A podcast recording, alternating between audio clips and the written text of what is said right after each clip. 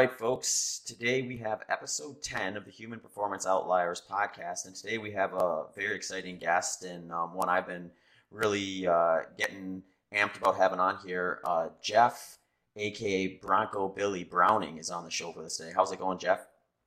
Good. Great to ha- great great to be on, Zach.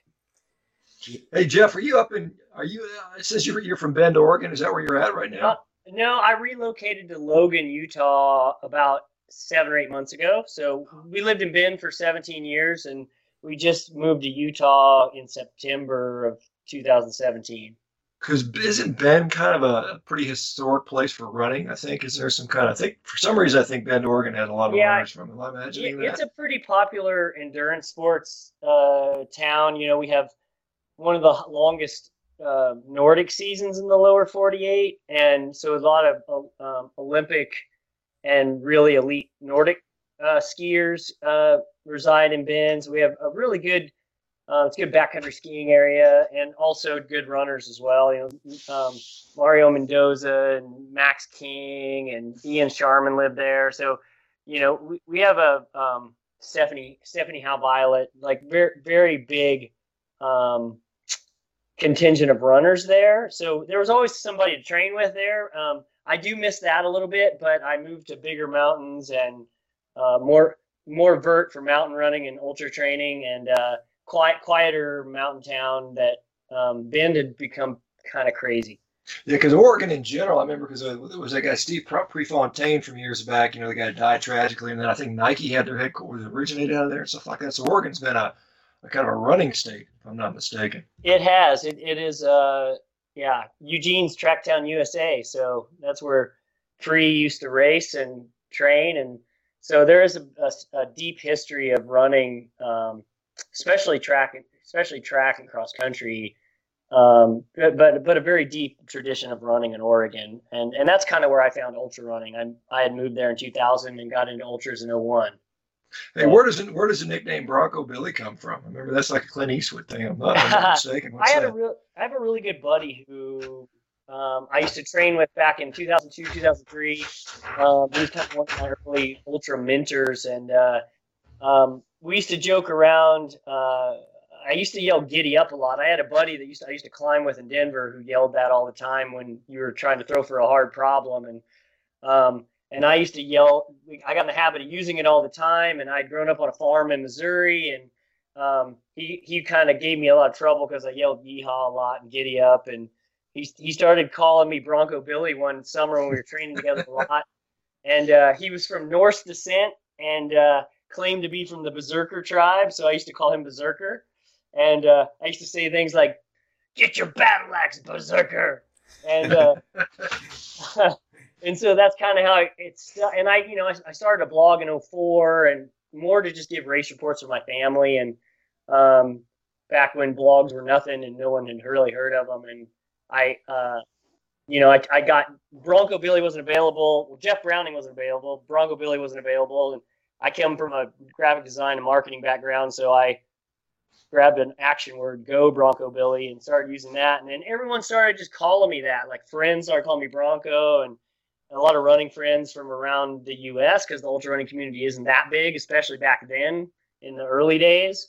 Um, in the early 2000s, it was such a small cult sport that you saw the same people all the time as you traveled, and just kind of stuck.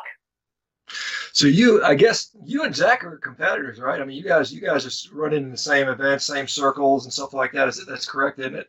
Yeah, I mean we do, but you know, I think we're running against each other, Western states, but we our, our paths don't cross that much. You know, Zach really has over the years has, has really concentrated on flat, fast stuff, and especially the track stuff where he really excels. And um, and I've really concentrated on really big vert mountain stuff. You know, that's all. I've always been really attracted to wild, hard courses, and um, um, so I've always and I'm a hundred mile runner, so that's my my best distance. So I've always focused on hundreds, and um, yeah, Yeah, I was trying to think of that. I was, gonna- I, I, I don't think we've actually raced. Um, I know you were at Ice Age one year when I was, but I think you might have done the 50k and I was in the 50 mile.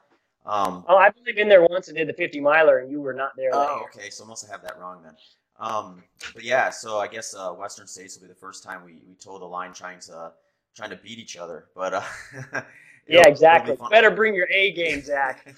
uh, that's what I was going to say. I'm wondering if, if, we ask you some of your training secrets, if you're going to give us a real deal or not. Because yeah, uh, I'll give my. I don't mind giving my training secrets. Western States is hard, man. It doesn't matter. Yeah, well, speaking of Western States too, I think one of the compelling uh, stories to talk about today would be like your your history with that with that event, and um, I think it's a very interesting one because it uh, you were kind of more or less late to the game to do that one, but you've done it the last two years and done quite well with uh, a third place finish in 2016 and a, a fourth place finish last year, which um, when you're looking at uh, pretty much unarguably the most competitive 100 miler in North America. Um, and probably either second or first in the world, depending on how the UTMB field plays out. You know, that's a pretty astonishing accomplishment. Well, thanks. Uh, yeah, I have a long history of that race. It was my first hundred in 2002, um, and I never, I couldn't get back into it for years and years. Thanks to Altra Footwear, got me back, got me back in, oh, okay. and in 2016, I, I still couldn't. I tried to race in, but you know, as you know, Zach, I mean, ultra distances are very unique, and the 100 miler is a very unique distance compared to, say, a 50 miler or 100k even, and and someone who's really good at a 100 miler can be okay at a 50 miler or 100k, but but but it's really hard, you know, for with a lot of these younger fast guys coming up in the last five or six years.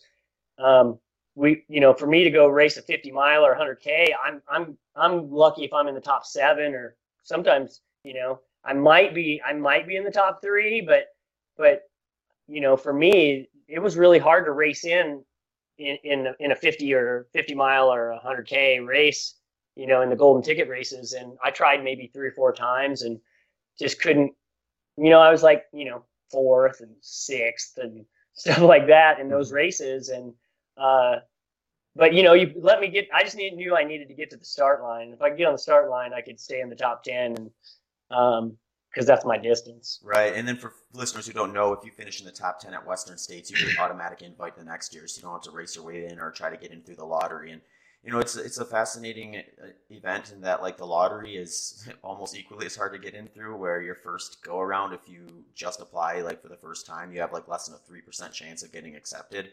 Um, and part of that's just because of the the the um, regulations on the trails of how many people, like the permits, how many people have out there. They have to keep the field under 400, and you know thousands of people apply. So it makes it kind of a tough one to get into for anybody. And then you know it, it is interesting because like all the golden ticket races now are 100k and then 150 miler, I believe. So it really does make it a lot harder for the 100 mile specialists to race their way in. Um, but then like guys like you and Ian Sharman have shown, like once you get in, it's like if you guys have a have a decent day, you're probably going to crack the top 10. And then if you really nail one, you might get on the podium like you did in 2016. Yeah, exactly. And, and that's it. It's, it's definitely, um, I, I like that they have the golden ticket races I do wish they had a couple of hundred mile t- golden ticket races just to let those guys who, you know, older guys especially, people like me and Karl Meltzer, for us to be able to like, you know, race in, we need a hundred miler. Mm-hmm. Yeah. And uh, yeah. Do you mind sharing with the listeners how old you are, Jeff? No, 46, almost 47. So, folks, th- that's one of the reasons I asked him that is because one thing I said on a previous episode is that um, when we're look when I'm looking at kind of like a high fat diet versus a high carbohydrate diet, the thing that just kind of keeps coming back and coming back is these people like uh, you know Dr. Shawn Baker here, and then Jeff Browning as well, where they almost seemingly are able to reverse age when they kind of bring in that type of a nutritional protocol. Um, you know, and, and Jeff was 45 and 46 when he finished, finished third and fourth at Western States, and, and that wasn't even the end of it. And 2016, when you finished third at Western States, you also doubled down and went to probably the most difficult 100 miler in the U.S. in terms of just technicality, steepness, potential weather, and finished third there as well. And that was what, three weeks after? Uh, I, yeah, I came back and actually I finished fourth at West or at Hardrock. So I came back 19 days later and ran Hardrock 100. Um, didn't quite get on the podium was chasing some uh, was chasing Xavier um, from France in third all night. Never could reel him in. Um, I think I got within maybe 30 or 35 minutes of him in the middle of the night, and then he did a surge at the end, and, and I think we were about an, close to about an hour apart at the end. But that's that's so Hardrock. Everybody's spread out. Mm-hmm. It's such a hard course. It, it isn't like Western States where you turn around and like you know if you tie your shoe, three guys pass you. Right. Um, but but at Hardrock, you know, a lot of times you're hour or even three hours apart. So once once it, it kind of settles in later in the race, second half of the race. But but yeah, it's a hard race. You know, the hard Hardrock's you know average elevation eleven thousand one hundred feet. I think you go over thirteen thousand feet seven times.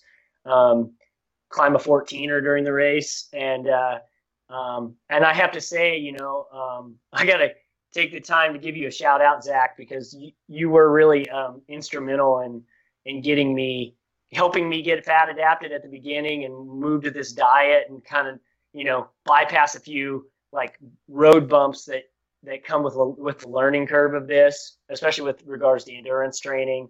And because uh, um, you're the first person I reached out to, because we had talked, I think, to give everybody, a, listeners, a little background. I I'd been a high high carb athlete for 15 years, racing and training and running ultras, and I've been running ultra since 2001, and um, I had 2200s as a high carb athlete under my belt, and probably close to 100 100 ultras, and uh, probably or at the time maybe 890 ultras. Um, and back in the end of 2015, I was having some health issues, and two years before that, at Outdoor Retailer, Zach and I had kind of connected, and um, we had chatted about diet, and I don't even know if he remembers that, but um, we had done some chatting about diet and I had thought about going like kind of a paleo diet and my wife and I had and my wife has a little maybe a little bit of what I'd call insulin resistance or uh, um, hypoglycemia a little bit. We found over the years that you know days where she'd double down on on simple carbs, she'd get like a migraine and stuff like that. So over the years, as we kind of evolved from like a vegetarian diet to a whole foods diet with clean meats and grass-fed wild mimic meats, um, and but we're still doing a bunch of grains, uh, more of a nourishing traditions. If anybody's familiar with that diet, nourishing traditions type of diet. That's what I was doing when I met Zach, and uh, maybe maybe back in like probably I'd say that'd be back 2013 when we talked. Zach, I don't mm-hmm. know. You hadn't been doing it that long at the time. I can't remember. I can't remember when you shifted. Yeah, yeah. I I kind of dove in at the end of 2011. So then in 2013, when I you I, would have been like two years in, probably. Yeah. Mm-hmm. Yeah, it kind of got some momentum, I think, when when I did Desert Solstice in 2013, because then it was like that was probably the first race that really like um, put me on the radar more or less in, in North America as an ultra runner. And then people always want to know like, well, what were you doing? And then when I said I follow a high fat approach, that was pretty, you know, it's a little more. I think it, people people don't necessarily turn their head twice as quickly anymore, but the, back then they certainly did yeah, then that, it was just you and you and Timmy. I think were the only mm-hmm. ones that were kind of toying around with, and uh, Mike Morton. Yeah, were kind of toying around with that diet at the time, and uh, with regards to endurance training, and um, it, it, there wasn't that much talk about it then. Right. Yeah. Yeah. No. Hey, hey, hey, Jeff. I just just a couple comments. I was listening. You know, I was reading about the difference between like a marathon runner physiology and an ultra ultra guy's physiology. And, you know, we see that the you know the marathon runners tend to, you know, they run a little bit higher heart rate throughout the race, and you guys are a little slightly lower heart rate, which makes sense because you're going for so much longer. Uh, and then one thing they, they, they point out is many of the ultra guys are over 40, and it's kind of like, you know, you see a bigger spread of guys that are competing over 40. Did you find that, uh, uh, you know, because you said you did lots and lots of hundred mile races as you as you've gone on. Have you found that you're actually even hitting your, your best numbers now after the age of 40, and then coupling in this this sort of new uh, higher fat approach to your diet? Yeah, I think well that, that, that was kind of my point I was getting at, and I was kind of getting at it as a beyond around beating around the bush there because was, we went back to the history of how Zach and I met. But you know, like I, um, I I feel like there's a couple of things at play here. One is experience, and and you can't ever discount time, training, and consistency. Right, all the years of ultra training. You know, I've been doing it. This is my 18th season of training and racing ultras, and uh, so there is that factor, right? Um, and, and, but I would say that my performance, my performance has definitely been its best in its in my 40s, but but also it went up a notch when I changed shifted my diet. I, I feel like that was a pretty big performance enhancer for me. Um, you know, I, I lost eight pounds as an elite athlete. When you're, when you can lose eight pounds, your strength to weight ratio and your VO2 max both go way up um, from that point. So, you know, at least you get a, you get a bump in numbers just by, by that, just by losing weight. And when, and before on a high carb approach, I just could not, I had trouble getting down to race weight the older I got. It was easier when I was younger in my 30s and but when I got into my 40s, I found that like you know, there's that old saying that your you know your met, your metabolism slows down after 35, and I really I really felt that in my early 40s, and uh, I really felt that like you know recovery wasn't quite as good, and and I was really inf- had a lot of inflammation after after racing hundreds and big training blocks, and my wife, you know, I, I, my wife says I mentioned to her, I don't even remember saying this, but I told her, I'm like, I think, I think I'm about done racing, you know, um, a few years ago, you know, maybe like 2014, 2015. I'm like, I don't know how many more years I can do, do this. Cause at the time I was doing like 400s a year. And, um, and, and I just was beat up after races and cloudy in my mind and, and really inflamed in my knees and my ankles. And, um, you know, and and I had and then I you know after a race in South America I came back and had like a kind of like some health issues. I had a candida overgrowth in my GI tract and I had some really bad rashes break out and like all kinds of stuff and I was just in, like really I had like seven outbreaks in 2015 and that's when I got desperate. This is the seventh outbreak. I started uh, doing a bunch of I spent a, a week just online every night, eight to midnight every night. You know, probably 20, 25 hours worth of research in one week. And I knew enough about diet. You know, I'd studied so much diet over the years. My wife and I, as we'd kind of tinkered and, and, and evolved our, our eating lifestyle, we really just, uh, I, I came across, you know, hey, yeast feeds on sugar and you're going to have to, you know, I was looking at it with in diet forums and I, I came across a bunch of paleo primal blueprint type um, and, and high fat, low carb forums and, and it said quit feeding the yeast you know? And so i i said i told my wife i think i'm gonna have to kind of go like a paleo style of eating and really cut out cut out grains and sugar and everything else. And she goes well i got three cookbooks. And uh, so she whips out three paleo cookbooks. We shifted that night um, and uh, we never looked back and, and and you know maybe after about a four or five days into it i I, I had been digging into to some of this stuff that was come, starting to come out about fat adaptation and the faster study that Zach was a part of. And that's when I really started to say, wait, there's a performance thing here. You know, I'd come across VespaPower.com's website, and there's a bunch of information on OFM, optimized fat metabolism, and how it how it kind of plays into the to uh, endurance training and how it can help. And and that really made sense to me. You know, I was almost a nutrition major in college, but became a designer and graphic designer instead. And um, so I'd always been had this hobby on the side of like being really into nutrition and reading and like kind of consuming a lot of content. So I had a lot of knowledge, but but that was that, that really when I started digging into that, I was like, wow, I never read any of that stuff, and I, it just really made sense.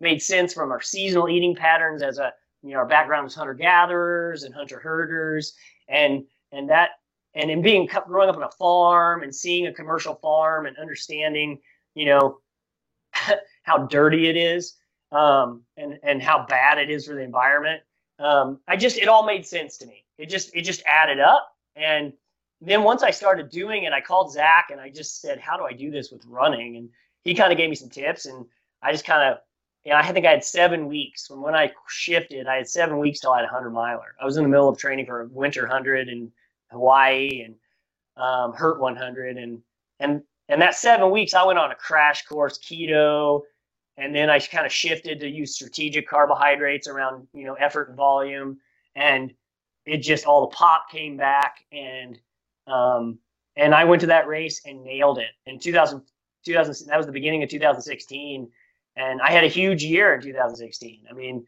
um, you know, I, I just, it, it was you know, third at Western States and the double record, fourth at Hardrock, one hurt, one got a course record and won 100K in Kansas, um, um, kind of my home turf near where I grew up. And, um, and then I think I had another win at the end of the year in a 50k, and I just that was just a great year, and it was really that one of those years where I was just like, whoa, like it was kind of one of those big aha moments in life when you go, you know what, there's something to this, and it works, and I feel great, and my inflammatory response is like incredibly low, and that's the biggest thing I think as a masters athlete, especially post like late 40s athlete.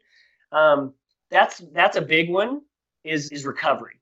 And and as you know, everyone always talks, oh, you know, masters runners need to you know do more cross training because you know they just can't handle the volume anymore because of you know re- recovery. But I felt like I was ten years younger just by shifting my diet. That yeah, that's that's a that's a similar thing that I've noticed, and that's the same thing I noticed. You know, I think it's not so much uh, overtraining; it's under recovering, and I find that my recovery yeah. on a high fat, or in my case, you know, a high fat carnivorous diet has been outstanding. And I, have I've noticed the very same things. I think, you know, you, the more you can train without being beat up and inflamed and sore and stiff, the better your performance is going to be ultimate. I think it's a, you, know, you have to look at the whole picture. I know Tim Noakes is big about this. You know, we do these studies and they look at just one variable, you know, around these, these, you know, these little short three week cycling studies where they test ketogenic athletes. But as you guys know, and I know, doing this day in and day out, month after month after month, when your recovery is better, when you're not beat up, when you're not taking all those hits, your training is just better over a period of time. And in the long run, that adds up to improved uh, improved performance, in, in my view. Well, I think that's I, think that's a really good point. And one thing that these studies are so short that I think one thing that um, Dr. Volek has really pointed out is like, hey, if you're going to do this, like it really takes eight to 12 weeks for you to of, of restricting carbohydrate to really start to see to get efficient and really see it. And I I felt like the longer I mean I've been doing it two and a half years now and racing and training hard and and I I don't I feel like I've gotten more and more efficient even after a year on it. Yeah. You know, so I think the longer you you stay consistent, the more the more benefit you get from this. Yeah, that's uh you know that's one thing that I, I try to share with people too is like I notice some immediate uh, advantages like you did, just like kind of leaning out a little bit and uh, sleeping through the night, getting rid of some of that like swelling in the ankles and the legs and things like that. Those were like things I kind of cleared up within the first couple weeks. But then it was like year and a half, two years in before I like I remember hitting a training block at the end of 2000 and, or probably midway to back two thirds of 2013, which would have been just shy of two years since I had kind of started, and thinking like, wow, this is like a whole nother a whole nother level. And uh, so yeah, a lot of times I think people they don't give it enough time to kind of take in to set in. And I also think the longer you do it too, you can kind of you, you almost reset your system to the point where you you can get away with more carbohydrates without bumping you out of ketosis like I did a, I've been kind of playing around with this a little bit. I usually don't check that stuff because I really don't care if I'm in ketosis or not. I more or less like want to know if I'm fat adapted enough to go for a really long run without needing to fuel. Um, but I get asked enough that I started kind of checking the last couple weeks, and you know I had a day that I was convinced would put me out of ketosis and would maybe take me another day to get back in, where I had like I think it totaled like four cups of uh, cantaloupe, two cups of blueberries tablespoon of raw honey and a medium to large sweet potato. And then the next morning I was back in ketosis. So like, I mean, I think you can. Yeah, I, I agree. I've had the same experience. I, I, I use a breath, a breathalyzer to check. And, uh, so I, I, I'm having the same thing. I can take in hard training blocks, I can take my carbs pretty high, you know, 100, 100 to 200 grams a day, um, depending on the volume block. And, uh, I barely get if I get knocked out, I only get knocked out to like a low carb zone, mm-hmm. meaning I'm still producing ketones. I'm just not officially in nutritional ketosis, but I'm I'll be back in within less than 24 hours. Um, it just barely kicks me out, especially on the days when I do simple carbs on a long run. If I'm doing like a four and a half, five hour run, and you know, I maybe I'm sipping 100 calories an hour or something from like a powdered carbohydrate drink you know, I use GU Roctane, and um, if I'm sipping, sipping some Roctane, I like I might it, it'll knock me out a little. But I've even found there's sometimes that doesn't even knock me out. Right. Yeah. Yeah. I tested again like that next day. I did a really big workout after you know checking the the reason I had brought those carbs back in the first place because I had a big workout scheduled, and I got back from that that run, and I even had I think another sweet potato after that workout, and within a couple hours, I actually I do you use the Ketonix meter? Uh, I use one called the Keto Meter, Okay. which is it's just a you know it's a little less expensive version of it that uh, actually one of my athletes I coach uh, makes them. Oh, cool. Um, yeah, ketometer.biz. I'll give him a little plug. Cool. Yeah, yeah. Check Um, that out, folks. Um, Yeah. Um, Hey, anyway, hey, let, let me ask a quick question for both of you guys, because you know, on these ultra races, you know, they're usually, you know, they're like with a marathon, they have check stations, you know, every mile or two. that They're loaded up with people, they're stocked up with stuff. How does it work in an ultra? Do you have to carry your own fuel with you, and how do you fuel during those those hundred mile races? Because obviously, I assume most of you guys are doing some sort of either electrolyte replacement or, you know, some kind of nutrition replacement. So do you carry it with you, or or how does that? How do how do you? What's the strategy for that stuff? Yeah, yeah. I mean, they, we're definitely um, every race is a little different because it depends on the course. Like these mountain courses are, it's wherever they can get, uh, you know, a, a truck or uh, some kind of vehicle into the backcountry. Um, usually, or sometimes they have to pack stuff in with horses. It just depends. Some are backpacked in if they're really backcountry in some races, um, so they'll be more minimal. But uh, you know, bare minimum, most of these aid stations are, you know, usually five to ten miles apart um, depending on the course and, and how wild it is. Um, they definitely, you know, bare minimum, they're going to have a little bit of food and some water in these, like if someone had to backpack in. But if uh, most of them are going to have, you know, pr- quite a smorgasbord of, of food, you know, everything from candy and sweets and cookies to chips and potatoes and fruit, um, water, and usually some kind of electrolyte replacement drink option, whoever's a sponsor of that race, um, type of deal. Uh, and then we carry our own thing. So usually you're carrying about 20 to, you know, 20 to 60 ounces of water, depending on the course and how hard it is and how long it is between stations. Um, and then you're carrying a little bit of food. So usually, you know, simple stuff like carbohydrate drink or gels or something like that in between the aid stations and a little bit of solid foods at the aid station. Do you have a specific strategy? Like, you know, like, plan ahead? I'm going to eat here, and I'm going to eat this much, or is it just kind of you kind of go as how you're feeling? I'm I'm very uh, simple and stick to my own plan. Most of what I take in is my own calories. Um, I don't really use much of the aid stations except for a little fruit um, and maybe a little broth if it's a hundred miler at night. Um, if they have some salty broth of some sort. Um, but most of the time for me, it's uh, I'm I'm IV dripping GU Roctane. Um, it's like powdered uh, carbohydrate drink in between aid stations, about 100 calories between every aid station.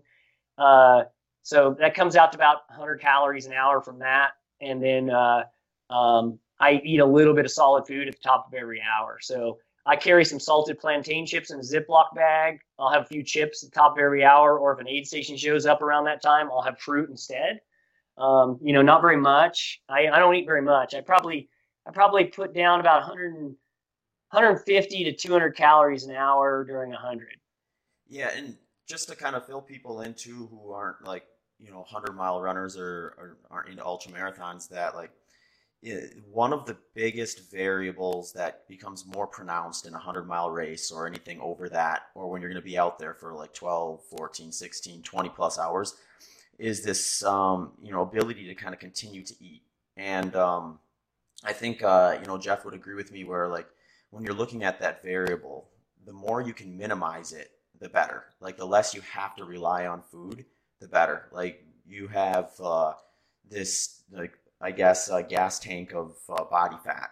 And even the leanest athletes out there um, have enough there to get them through a long, a long race. So if you can tap into that and avoid having to like try to hit maybe 400 calories an hour, which I think is fairly typical for some, for some of these you know, top runners, it's like it's a game changer when you can lower that to those levels that Jeff just described. It becomes a lot less of a tedious variable, and then on races like Western States where you might see 100 to even 110 degrees in the canyon sections, you're going up and down hills over switchbacks and it gets that hot, like that just makes it even that much harder to digest anything. So like Yeah, that's a that's a really good point, Zach, because that's that's a big one at Western States, especially this diet, you know, and being being able to tap in your own fat at a pretty at a high level, um, really really is a game changer when it comes to GI stress. And I think that's the biggest one of the bigger benefits, besides the recovery, that's one of the bigger benefits I feel like because you're burning your own fat stores, you don't have to worry about taking as many calories per hour. One, that makes it more really convenient because you don't have to carry as much. Um, second is is you really just don't have the GI stress because I mean, as a high high carb athlete, like I mentioned earlier, for 15 years, I was I was down in three to 500 calories an hour, um, and I always had a little garbage gut at mile eight, 75 or 80 um, mm-hmm. of a hundred miler. Uh, a little GI stress, you know, like where it just kind of sitting in your gut, gut like a rock. I, I mean, I always considered myself to have an iron gut, but because I never really, only a handful of times did I throw up in lot in 2200s.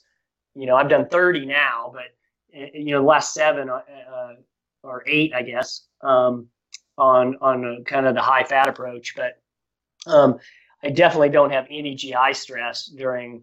Uh, the only time I've had GI stress, I have to say, you know, during this high fat approach, um, is when I've gone to an aid station late in the race and broken a rule of keeping it simple and eating a bunch of food. Mm-hmm. Um, where it's just like, oh, that because you feel so good and your stomach's not upset, and you come into a, you know, like I can like uh, Hardrock in 2016.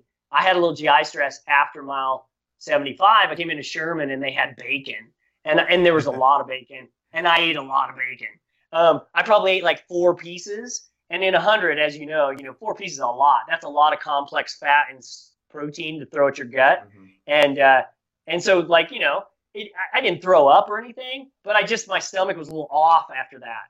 And I was like, that was like a good learning experience. It was like, you know, I'd done so well on the on the on it in 2016 up until that point that I, I just kind of broke a rule and said, hey, I'm gonna I just chowed down some bacon and and then you're pushing really hard at altitude and then all of a sudden, you know, it's like you go up to 12,000. I was above 11,000 feet from that point forward, and it was just like, oh, it, it just didn't digest. Yeah. Um, you know, then that so. brings up another question I was going to ask you about too, Jeff. Was, uh, um, you know, when you kind of like dive into the world of keto and keto athletes, uh, you know, a lot of times I think people assume that you know guys like you and, and myself are eating eating fat during the race, and you know, it's it, would make sense when you look at kind of our macronutrient breakdown from our, our day-to-day lives.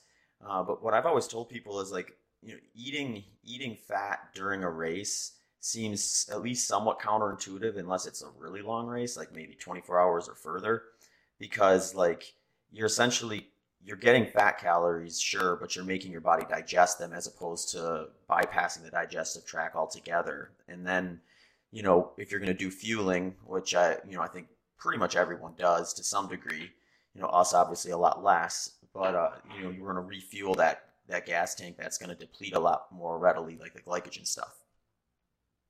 Yeah.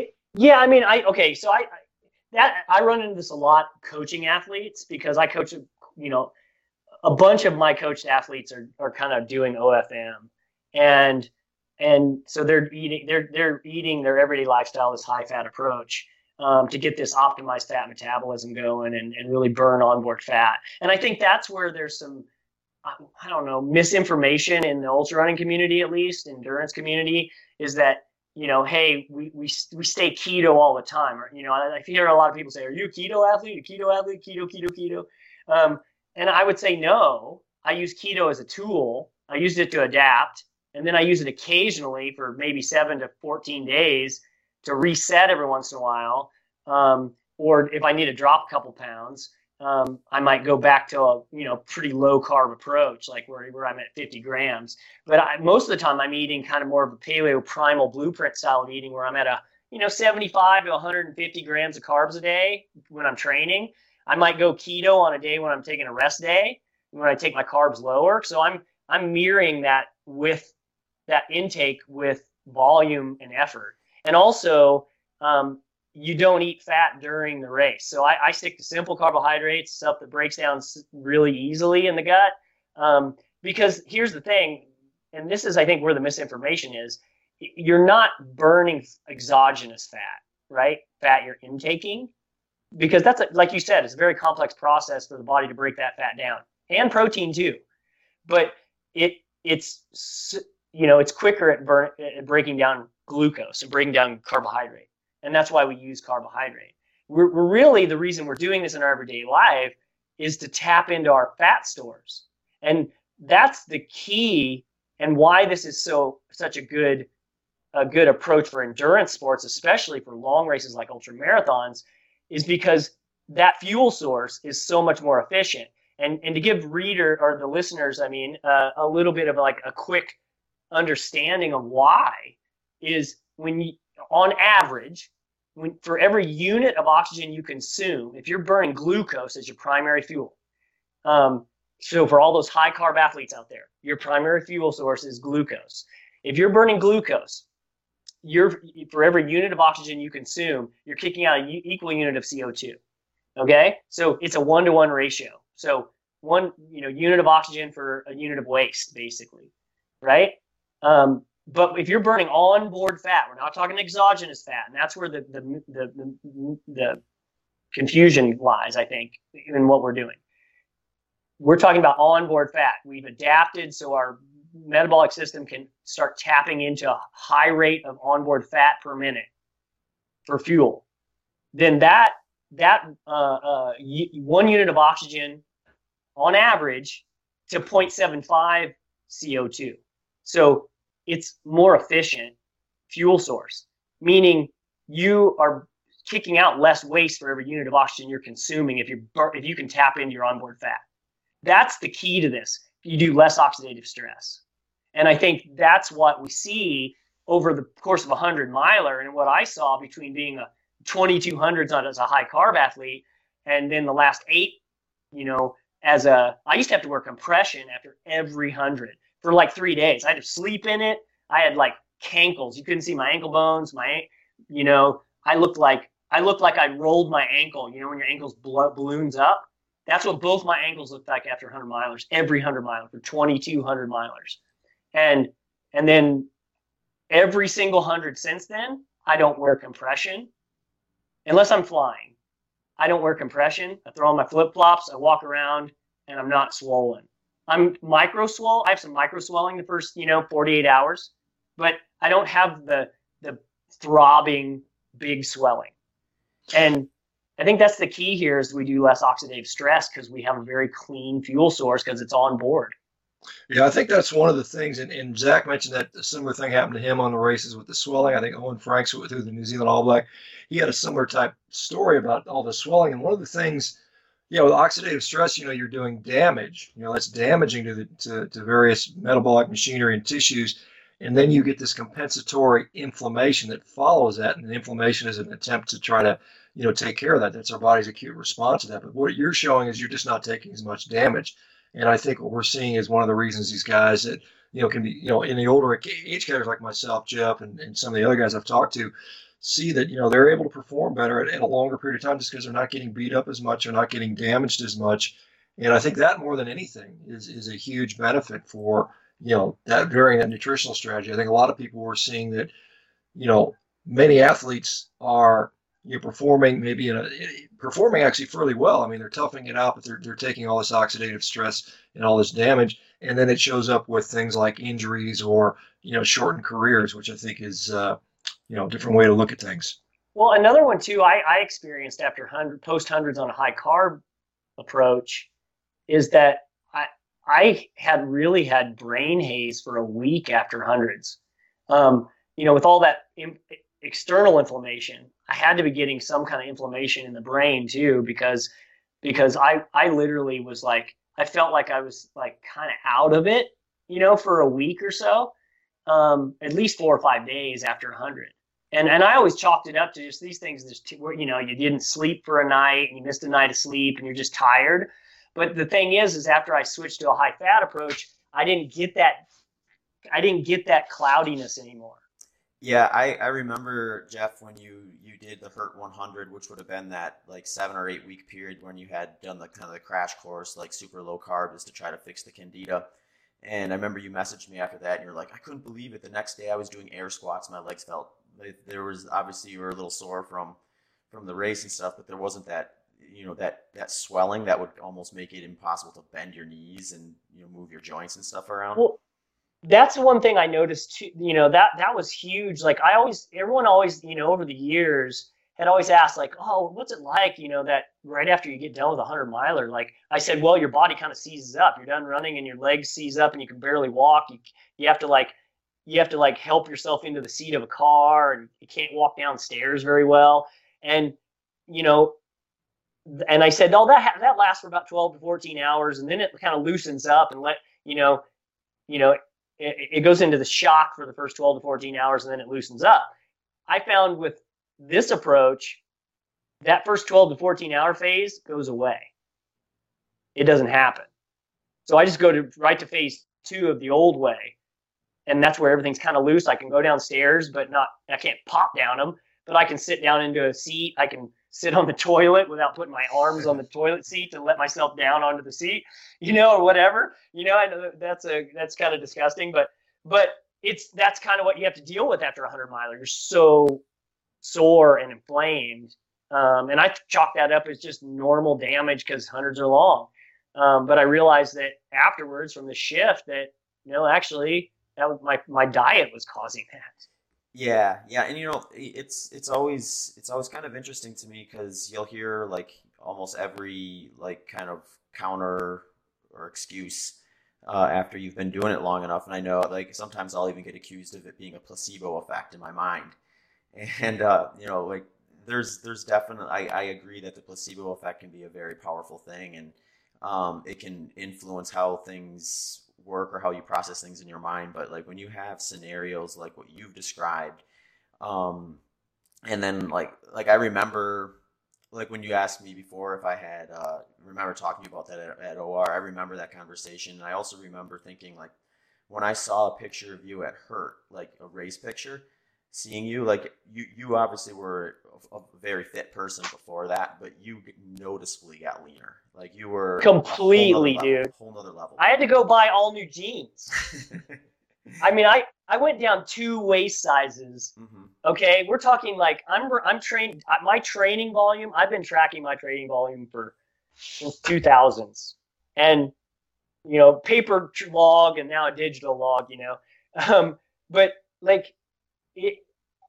So my training volume over the last say five or six years hasn't changed much. Like it's pretty close to the same. It's and but you, you look at the pictures before and after. I put together some before and after pictures. It's pretty impressive. Like I'm totally different looking. Like my body, my arms, my shoulders, like my legs, my stomach, like everything. My my wife was like, "Oh my gosh!" Like she always used to like joke around how I had a big butt. Um, and uh, I always chalked it up to being like that was like hereditary in my family, and uh, um, and and that it went from all the years of cycling. But I mean, as soon as I went on this diet, you know, and changed my lifestyle to getting rid of you know grains and sugar, it really, I mean, I I I don't have a butt anymore. yeah, and, and uh, and it, I lost a lot of weight, and it was all mainly my core. It was like from the bottom of my chest to the upper half of my quads. Mm-hmm.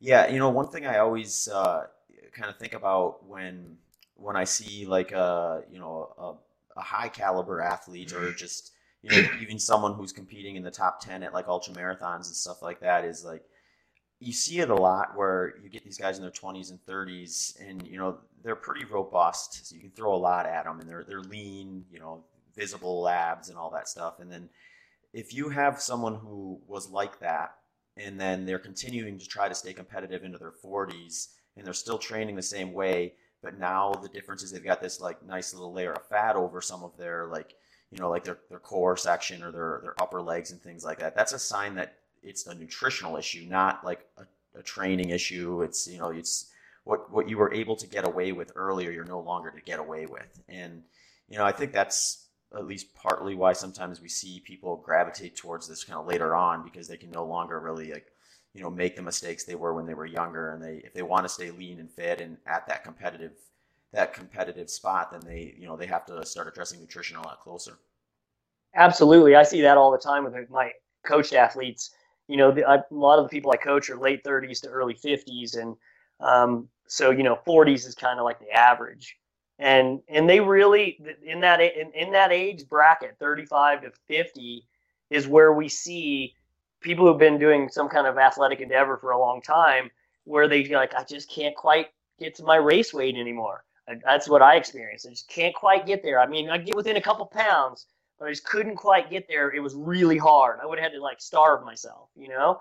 And with this, it makes it easy. Like you know, it you know after a you know some time off after a hundred or after off season, and I put on three. I'm, I like this year I put on four pounds. All I did was a 14 day keto reset, dude. Right back down to 138, right back down to race weight at the beginning of the spring, and I've been there ever since. So, hey Jeff, hey Jeff, let me interrupt here. Um, you know, because you said you didn't change your training any.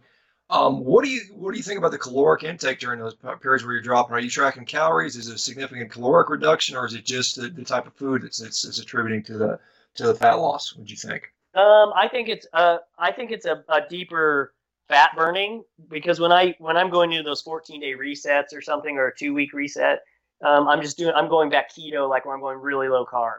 So like I'm only having carbs like veggies at lunch and dinner and maybe a handful of berries as a snack before bedtime. And that's it. So I'm maybe hit, hitting 50, 60 grams of carbs a day, but I'm training at the same time. So are, but are you are you do are you dramatically dropping your caloric intake, or are you are you do you even calculate that? No, I don't really calculate that. I ha- I did when I first started doing this, but I, now I go into it's more intuitive, and uh, I, I just make sure I have a lot of. I mean, I, I cook with fat. I have fat in my coffee. Uh, you know, I, I have fat with pretty much every meal and every snack. I have some kind of fat. So I mean, even those handful of berries, that's like a what I call a fat parfait, and I would I would it'd be a, a, a heaping spoonful of coconut oil, a spoonful of almond butter, mix it together with a little stevia, sprinkle some berries on it, pour some heavy whipping cream or some coconut milk over the top, and eat it as like a parfait. So it's not a lot of carbs in it, but it's a lot of fat. So I, I have a decent amount of calories coming in, but I don't have a ton of carb calories coming in. And I do carb fast pretty much every day. Um, you know, 90, 95% of, the, of my, my week or a, a day that I'll ha- I don't have carbs until after I, I work out lunch during the week. So I don't have carbs until after lunch. I mean, at lunch. I mean, after my workout. So like two o'clock in the afternoon. So most of my carbs are eaten in a six to nine hour window. So that means I'm carb fasting, you know, 14 to 18 hours a day, most days, meaning the last carb I had was probably nine o'clock at night, and the first carb I'm going to have is two o'clock in the afternoon um, the next day after a workout. So I'll have fat and protein in the mornings, but I'll only have fat and protein. Yeah, but no carbs. I think I think the interesting thing you said there, Jeff, was that like you know with with the approach you're following, you you are in a position where if you eat intuitively, your body's going to find where it needs to be based on the activities you're doing. So you, you know you're asking a lot of your body, and you're asking your body to move long distances. So it's going to find that point where that power weight ratio is is uh, at the at, a, at an optimal spot for you, and you don't have to like think about like you don't really have to think a whole lot about like well I better not have that you know that that extra snack because I need a pound, or you know, you just you just listen to your body, and if you're hungry, you eat, and if you're not, you don't, and then everything kind of normalizes. Whereas you know, you see these these roller coasters that people go on, um, you know, especially you know, not probably as much elite athletes, but like you know, just you know, general people who are trying to get in shape for a race or you know, trying to get healthy. It's like if they they find themselves in this position where they're hungry, but they're like, I better not eat anything because I still need to lose that last five pounds, and then you can't eat intuitively. So um, right, I think a lot. That's times, a great thing about this. I don't. have, You don't have to think. I just mm-hmm. eat eat to satiety, and um, and there's times when I I definitely eat a serious amount of calories in one setting. You know, like after a long run, like I'll eat multiple multiple servings of fruit throughout the day after that long run and then I find I snack like crazy. I'm just I'm just kind of hungry, so I just listen. Well, you know, and I, the other thing I found that is if you kind of gravitate more towards like a high high fat protein during those times when you're really craving versus a bunch of fruit, um, you'll it'll it'll satiate you faster. So like instead of like you'll otherwise you'll just keep wanting to eat. You know what I mean? So I, I found that like going towards really good sources of stuff, like a good good ribeye or a T-bone, you know, a good grass fed, grass finished T bone or something like that after a big long run. Um, that with like, you know, a good solid, you know, vegetables cooked in some fat and then uh, uh, maybe a potato or something or sweet potato uh, smothered in butter. And then you'll be really satu- satiated. But if I eat kind of like a lighter meal after a big effort, I, I'm, I'm thinking back to Friday. I did a 20, almost 24 mile run with 6,000 feet of climbing, and I did went on really low calories that day. Like I did it in the late in the afternoon, and I ate a pretty light day of food. So I don't think I'd had very many carbs either. So I went into it pretty carb fasted, um, and I I went really low on my calories per hour. So like you know maybe 90 or 100 calories per hour during that run. And so when I got home, I was like hungry. And I was like, you know, I'm going to eat. And I ate a meal and then I ate another meal. And then I snacked like a bunch that night. And I think I went to bed with, you know, my stomach like all stuck out because I'd eaten so many calories in like, you know, the five hours after the run until I went to bed. Yeah. And you know, go oh, ahead. Oh, I was just gonna say the one thing I'll notice, like to kind of go back to when with the intuitive eating side of things, is that like when I, you can get away with doing that, like on this approach, because like you have access to your fat stores. So if you if you you're out and you don't want to be bothered with all the logistics of bringing a bunch of food along and things like that, you go out for that long that long run, you come back. And for me, it's like if I do something like that, I have that same situation you do, where but I can trust it. So it's like I'll I'll eat like my normal size meal, and then like I'll be like, oh, I'm still hungry. I'll keep eating, and like it's it's noticeable. Like your body almost just kind of like almost uh, re-alters its expectations based on the workload you put on it. So then once you're kind of where you want to be, you can just trust your hunger pangs, and you can trust when you're full and when you're hungry and all that stuff. It's it's it makes it just a lot less of a hassle. I, I, I agree. And Yeah, the other well- thing I other thing I would say on this that I I think one thing that um, as endurance athletes especially that we can up our protein sources more like a lot of keto eating says moderate protein moderate protein moderate protein. I do think we can go up, up our protein especially if we're going for fattier fattier cuts of wild mimic meats and variety that, that you can up your ratio. If you're going to look at macros you can up your ratio of protein on this when you're in training blocks because you are breaking down muscle you need to repair. Um, i do find that you know fatty cuts are one you, i don't i tend not to overeat as much either like where you kind of the old school like i can't quit eating type of scenario um, on the high carb as a high carb athlete there'd be times where you just eat and eat and eat and then you'd have to undo your belt belt buckle um, that that's kind of I don't really get that on this. I'm just kind of satisfied, especially if I go for the good sources of stuff, especially good sources of fatty proteins. Yeah, I mean, it's one of those things where, you know, clearly, I mean, there's there, there's quite a bit of evidence that shows that endurance and athletes in particular need more more protein than your average person for sure. And I think as we get older, we need more protein. Uh, you know, aside from the stuff that I do, where I, you know, I just eat a bunch of, you know, uh, you know, a carnivorous diet where I get plenty of protein and, and also plenty of fat. I mean, my diet is probably uh, by calorie something like 70% fat, you know, and so I'm still kind of hitting close to those ketogenic macro ratios, and I think that's important for that. Let me just kind of change gears a little bit, and a question for both you guys a little bit because you talked about the tedium of you know some of what you do because it is you know you're running for 100 miles is you know there's a lot of stuff going on where you're just kind of doing the same thing. How do you dissociate, or do you dissociate? Sometimes you find like I when I I was a cross country runner in high school, believe it or not. I, I don't think I ran more than about half half a marathon, but um, I just found that there's a times where you just kind of get into it and where you, your mind just kind of dissociates itself from your body. And so your mind is kind of off here thinking about something else and you don't even notice your body. Do you find that you almost, it's almost like an out of body, you know, meditative experience as you get into a flow or, or are you too engaged with the other athletes to have that happen when you're, when you're, in the, when you're in the races? Uh, do you want to answer that first, Zach, or you want me to? Go ahead.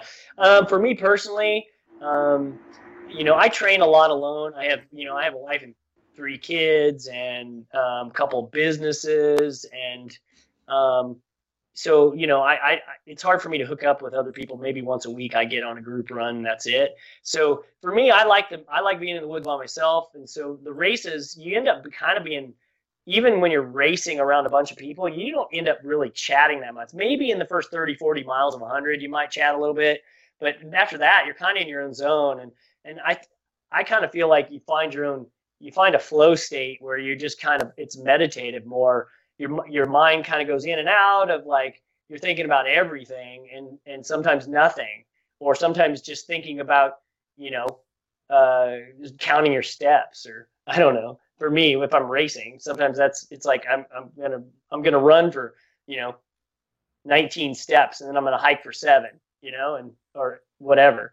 So like I I think there's a lot of different places your mind goes during a hundred miler and during those long long long efforts of of you know sometimes 15 18 20 hours or more. Um, yeah it's all over the place you know but it's definitely meditative for sure. Yeah and you know one of the reasons i know it's meditative is because when i get asked what i was thinking about during it i can never remember.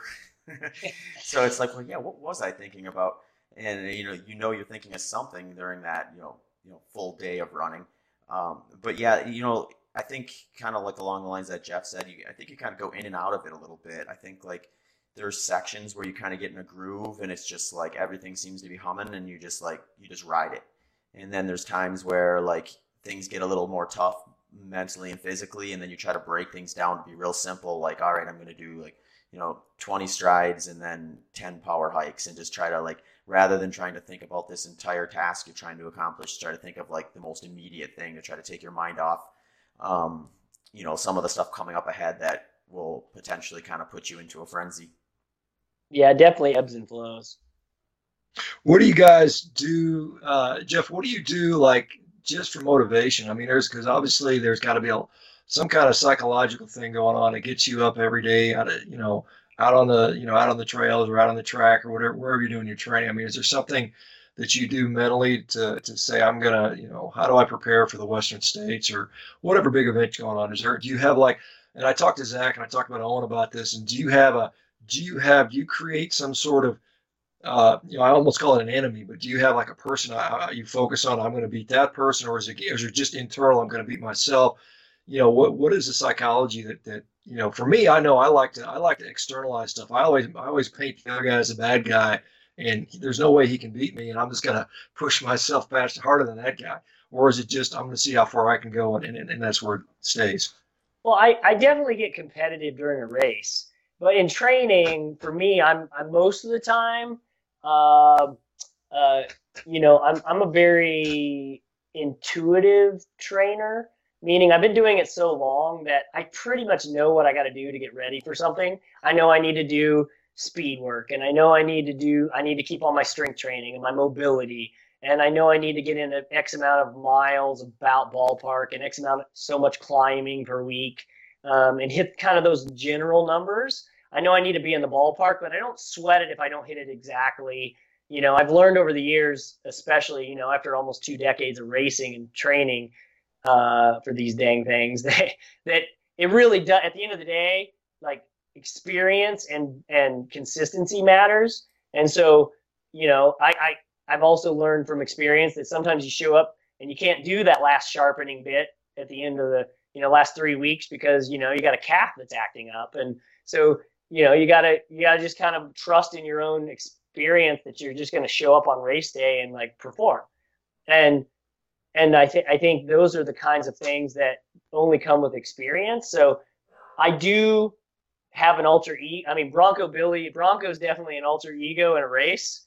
Um, I, I, definitely push him down the first half, and he comes out the second half. Um, I, I, definitely visualize and um, you know let let him kind of take over.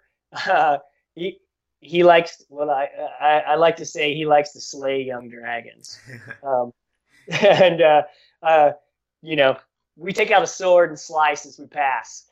Because um, I typically come from behind in hundreds, um, especially when it's there's a deep field. Um, you know, you know, for example, in Western States last year, I think at mile 62, I was in 17th and I finished in fourth. So, you know, I like to pass. I don't like to get passed. So I definitely take my time in the first half. I definitely race patiently in the first 50. Um, and um, sometimes that can hurt you, you know, if you don't take more risks early. Um, but it, it also can play into being safe um, too, and knowing that you're going to have a lot in the tank at the end. Um, so, yeah. Yeah, it always seems like to me when you get a race that's as as competitive as Western States, um, or, like from my experience, I've always seen this at like World Hundred Ks is that if you want, if you kind of got to go on with a goal of like I'm putting, I'm gonna try to win this thing, and in that case, you kind of have to roll the dice a little bit at the beginning. Um, Yep. But if you're like, all right, I'm just gonna kind of run my race and you know like be strong at the end, you can probably podium if you have a really good day doing that. But it's gonna be hard to win because usually if you get like say 10 guys all like run a little bit out of their comfort zone sure eight or nine of them blow up epically but then one of them has the race of their life and that person's hard to catch that day um, Totally. so like and then it then it comes down to just kind of kind of being realistic about where you think you can get to and um, and then plan accordingly and i mean that strategy's worked really well for you the last two years at western states like you know just just imagining coming through forest hill in 17th place and then arriving in auburn in fourth is that's motivating when, the mental side of the sport starts to really kick in and get difficult you know when you're passing people like jeff no doubtingly was that last 40 miles um, that's what kind of gives you that little extra boost to kind of keep pushing when it's starting to get hard.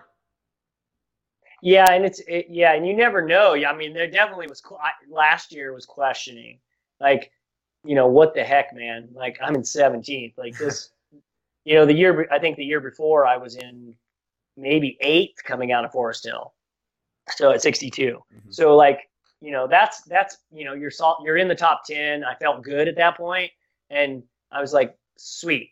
In the, in 17th, it was like, man, what the heck's going on today? No one's blowing up, you know. Um, you know, or did I just go too slow? Like, what the heck? I don't feel like I went too slow. Um, and then all of a sudden, you know, everybody, you know, starts coming back to you. And, um, you know, I think I moved into top 10 by 78, you know, and so right at the river. And then I just started catching more guys on the way in. So it's like, it, it just really, it's, every race is so different in how you have to race it because sometimes there's only two guys that are fast in it you know, two other guys or one other guy. It only takes one guy to make it a race. Mm-hmm. But but you know, it just depends on every race is totally different and how you approach those and in the in the conditions you have to deal with too. I mean, we're talking wild mountain races sometimes. So sometimes we have extreme heat, sometimes we have rain, sometimes we have, you know, thunderstorms and lightning and at at altitude, you know, or river crossings, you know, wildlife encounters. You know, I definitely have had my fair share of wildlife encounters over the last just because I don't use a pacer in 100. So I've definitely, you know, had some close encounters with wildlife at night. Yeah, yeah, and you know, like you said with the with the weather variable too, like the caveat to what I said is if you get a year where it gets up to like 115 in the canyons, that's a year where like that strategy you put in place, that's when you could potentially win. And I think we we do see that from time to time. I think probably the year Andrew Miller won was that that was 2016. Um, you know, I think he probably just ran a really smart race and then didn't didn't have any uh, did or didn't have any like big hiccups, and that just resulted in him kind of outlasting a bunch of guys who maybe pushed a little too hard. Yeah, he nailed that race. And, and if you look at like, you know, last year, um, uh, what's his name from South Africa? Oh, Ryan Um, Sandes, yeah. Yeah, Ryan Sandes. He ran super smart. Like he was, he tried to go with Jim for a little bit. You know what I mean? Like kind of chase him, but realized like, man, it's hot today, hmm and he's got enough experience and and, and uh, he's a veteran hundred mile runner, and he just said, you know what, that's not smart, and he laid back and he won. Yeah. You know? Well, and the interesting looking at him, like like that shows his his race intelligence too, because you know he's finished second at Western States in the past with like a low 15 hour, like like 1506, and then last year he Right. wins with what was it 1622. So you know he knew that like the course is harder this year, the weather might be worse than the last time. You know, play play the course rather than a, a metric, and then uh, you know it worked out well for him. Yeah, totally. Hey, I'm gonna put you guys on the spot. I want you guys to give me a 30 minute window of your time at Western States. Ha ha ha. what do you What do you think, Jeff? Where, what are you What are you targeting? You know, assuming the weather's good. I, you know, well, if it rains and there's and there's wild deer running around chasing you, normal- that's gonna change it. But It, Normal weather. weather's hot, so um, you know I've been sixteen thirty there and seventeen. I think I was seventeen something last year, seventeen thirty. I think it was an hour slower because it was such a hot year and with all that snow in the high country. Um, we don't have snow in the high country, I mean, I definitely like to better my time from from 2016, 16, sub 1630 for sure. You know, I mean, I I'd love to get under 16 hours on that course, but um, I'd have to have like kind of one of those days, and and the weather would have to cooperate a little bit too. Couldn't get crazy hot, but you typically get just used to you. You got to be ready. You you got to expect crazy heat in that race. Mhm. Zach, what are you targeting, man? Yeah, so kind of like I think you said something like 14, 20, something Yeah, like is that. what I right? Oh, oh. Okay. What, what are you what are you gonna what are you gonna come out with? And Yeah. then, well, then if it, if it's um you know this is I'm the, one of the reasons I'm really excited about this race is kind of like what Jeff was saying earlier. I've traditionally targeted more flatter races, and as far as mountain races go, Western States isn't necessarily like a a super mountain or anything like that, but it's definitely got its its its ups and downs. Um, so I'm going to be curious. Like this is the first time in my life I've really had a a real structured, focused training block on that type of terrain. So for me, it's going to be a little a little interesting in terms of like how my fitness has changed towards the trails and towards uh, climbing and descending compared to in the past. Um, so I think if the weather is normal, which is you know probably at least 100 in the canyons, um, I'll be targeting something in the 15 hours for sure.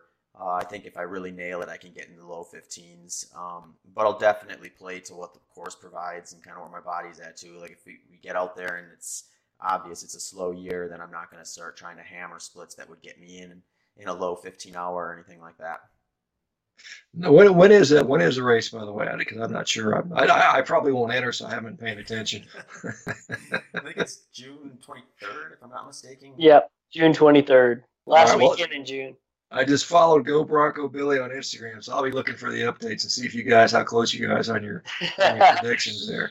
yeah, we'll see, right? If, if I go for that low 15 and blow up, I'll probably get kicked down by Bronco Billy, though. I will slay you, young drag. oh, look at I that! I like sit it. on There you go. If I sit on You you, I'm guaranteed like somewhere in the top five, I guess, right? Yeah, it's man, it is like that's it's a tough race, man. I, I definitely the one thing I would say is you- in hundreds is you got to run your own race Mhm. and you can't run someone else's. yeah. Is there a lot of dra- is there a lot of drafting at that, or is there just not enough competitors for that to make a difference? And Does that You can't draft on a trail unless you want to eat it. Right. Yeah. Yeah. There's there's your own. there's drafting in the sense of someone pulling you along just because you're trying to match their pace, I guess, but not in terms of just trying to like create less wind resistance or anything like that. gotcha? Yeah, that's the sign of a of a uh, inexperienced trail runner when they're right up on someone's back end Yeah, that's a good way to take a face plant. Or roll. All right, what where where I know because I, I just found you on Instagram, so I got that Go Bronco Billy there. Where else where else can people find you at, Jeff? Yeah, coaching services and all that athlete stuff's at gobroncobilly.com. Instagram, Twitter, Facebook's Go Bronco Billy, and uh, yeah, that's that's the main main places. Yeah, Awesome. Well, it's good to have. I mean, like I said, we're we're trying to get these people that are on the edges of uh, human performance existence. I'm trying to get a hold of that competitive eater girl that eats three steaks in 20 minutes. You know, like she, she crushes like 200 ounces of steak.